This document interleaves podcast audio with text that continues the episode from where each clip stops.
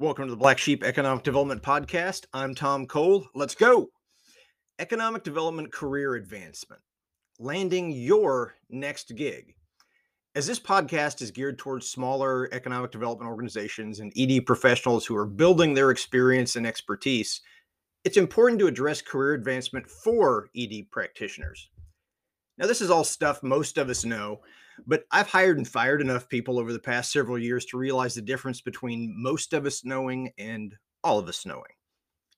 So this is simply a discussion of pointers or tips as you may contemplate a new a new position in the arena of economic development. For starters, now is actually the greatest time in my lifetime to pursue a new position for an economic development practitioner. Last week, I had the opportunity to be in a meeting with Julia Pollak, the chief economist for ZipRecruiter in essence, her entire job is to monitor, evaluate, and forecast the economy as it relates to the workforce and employment. What she mentioned wasn't exactly new information for anyone who watches the news, um, but it was fascinating to hear it from someone so close to the action of employment. Currently, there are roughly 10.5 million open positions in America. That's all jobs. Of those, roughly 9 million are actively posted on ZipRecruiter. So Julia isn't just forecasting, she works for an entity that posts nearly 90% of all vacant positions in the country. In short, she knows her stuff.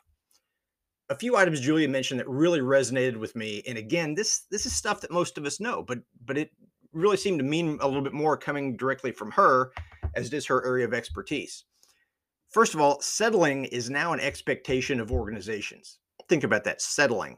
With extremely low unemployment and a seemingly relaxed workforce, employers now realize that their ultimate wish list for a new hire won't likely be fulfilled. So they're prepared to settle to a, for, to a degree. Performance standards have been reduced. And some of these are really simple. The bare minimum performance for an employee to simply keep their job has been reduced, not fortified. You know, year after year after year, we've always talked about historically talked about enhancing performance standards and we want our, our company to be the best and we you know reduce defects and failures and gaps in information and whatnot. But that's changing a little bit. We, we may all talk a good a good game but the reality is that the bare minimum minimum performance standards has been reduced.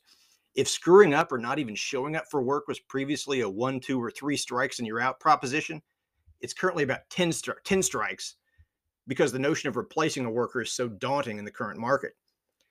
Sadly, none of this is none of this is forecasted to be rectified anytime soon in America.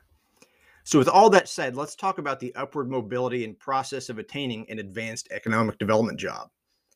The information Julia shared directly rolls into the job search of an economic development practitioner. With such low standards and lackluster candidates, the stars are currently aligned for folks with limited experience or perhaps even average skills to become superstars. Oftentimes, an economic developer from a smaller community may have difficulty landing a significantly more advanced or technical position in a larger community. At the moment, the deck is slanted in your greatest favor. Applicants are shoddy, but you can stand out by doing a few simple things. Revamp that resume. There's a rule of thumb for resume creation suggesting that it should be only only be one page and very straightforward, to the point, highlights, you know what I'm talking about. That's great, but if you're building your career, skills and expertise, you need to present a little bit more to advance your game through that uh, candidate selection process. Create a scorecard or a separate page of your accomplishments in economic development. The number of jobs you've assisted with creating or retaining, the total capital investment of those projects you've been engaged with, and maybe a couple of sentences describing your projects. People love scorecards and statistics. If I have two applicants and one says they worked with five companies who relocated, relocated their community, and the other says they worked with Chipotle, Nike, Jim's Bait and Tackle, Mary's Diner, and Walmart to create 223 jobs and $11 million in capital investment, I'm instantly more interested in the one who provided me with upfront measurable data. You can also provide a spheres of influence page, identifying your local or national partners you worked with to solidify the projects. This isn't a reference page, so don't fear that. In fact, you can even put a, an asterisk on the page that says this is not a reference page. But it's not a reference page, but it's merely a this is who I've successfully worked with page. Those things stands at, stand out as we review applications and applicants. It also shows that you've been able to bring a project uh, across the finish line by partnering and working with other entities and individuals. If you have an interview, whether it be via Zoom or in person, take an old school approach to behaviors and appearances. Now, for those who know me, like really know me, old school is really not my thing. But in the current market, being old school and doing a few of these things makes you stand out because, frankly, nobody else is out there doing it. Show up early, even if it's on Zoom. And we've all shown up, hopefully, we've all shown up early for a Zoom call, and you get that screen of, of, uh, disappointment that says, uh, "Great, you're the first person here. Please wait until the uh, host of the uh, of the conference lets you in." Even if it's on Zoom, be present and wait for the interviewer to let you into the conference. In person, the same thing. Be early, not simply on time. The number of applicants I've had for good jobs, very good jobs, that haven't even shown up is astounding. So that's the other thing. As an employer, as someone hiring people, you get you get these applications. Most of them are not good. You whittle it down to a handful that you'd like to learn more about, and of that, I would guess that somewhere between thirty and forty percent of your of your you know best candidate list doesn't show up. They don't show up for the Zoomer. They don't show up in person. It's a very very odd time. And this one sounds ridiculous, but I have encountered this I don't know, probably somewhere between 15 and 25 times. Know what job you are interviewing for. It's amazing how many mid-management or mid-level or even on even on the lower scale for some younger folks coming in for maybe their, their first job or foray into economic development show up for the interview and truly don't have a clue what job they are there to talk about. Dress the part. Use business or proper English, not slang. If possible, drive. I'll come back to dress the part in just a second.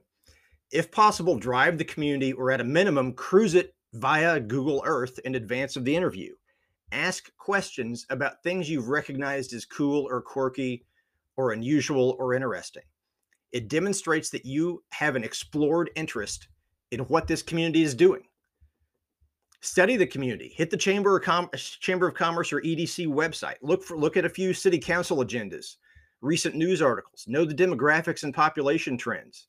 Show that you've studied them. Interviewing is a two-way evaluation. You need to do your homework on whoever you're you're interviewing with, and they need to do their homework on you to see if you're a good fit for their organization. But you may but you may find that they're not a good fit for what you want to do. So interviewing is a two-way evaluation. Going back to dressing the part, dress professional. Overdressed is much greater than underdressed. Being overdressed for an interview is absolutely understandable. Being underdressed, however, makes you look lazy. Regardless of how retired athletes dress while they're analyzing Sunday football, gentlemen, do not wear athletic shoes with your suit. You look like a little kid in the 80s who's been forced to go to a wedding or church and mom and dad didn't have a chance to get you some brown or black Buster Browns or Hush Puppies. You look incomplete and again, lazy. It doesn't matter if you're sporting $400 Jordans, you look lazy. Younger applicants demonstrate a willingness to learn with a desire to be a thoughtful team player. And older applicants, folks my age, demonstrate humility and show some personality without being all knowing. I have many similarly aged colleagues who frequently don't get hired as they and they immediately proclaim ageism my guess, being completely candid, is that it's a lot less about ageism and a lot more about presenting themselves as an egotistical, dusty bag of bones that nobody wants to work with.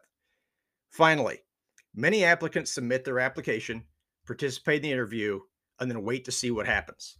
After the interview, never negate sending an email thanking the firm for the interview and perhaps clarifying or advancing a conversation that occurred within in the interview. It shows that one, you're still fighting for this gig, following the interview and two you've reflected on the interview afterwards. It just it wasn't just something you did that day. It shows a commitment and interest. Above all be yourself. Don't be fake.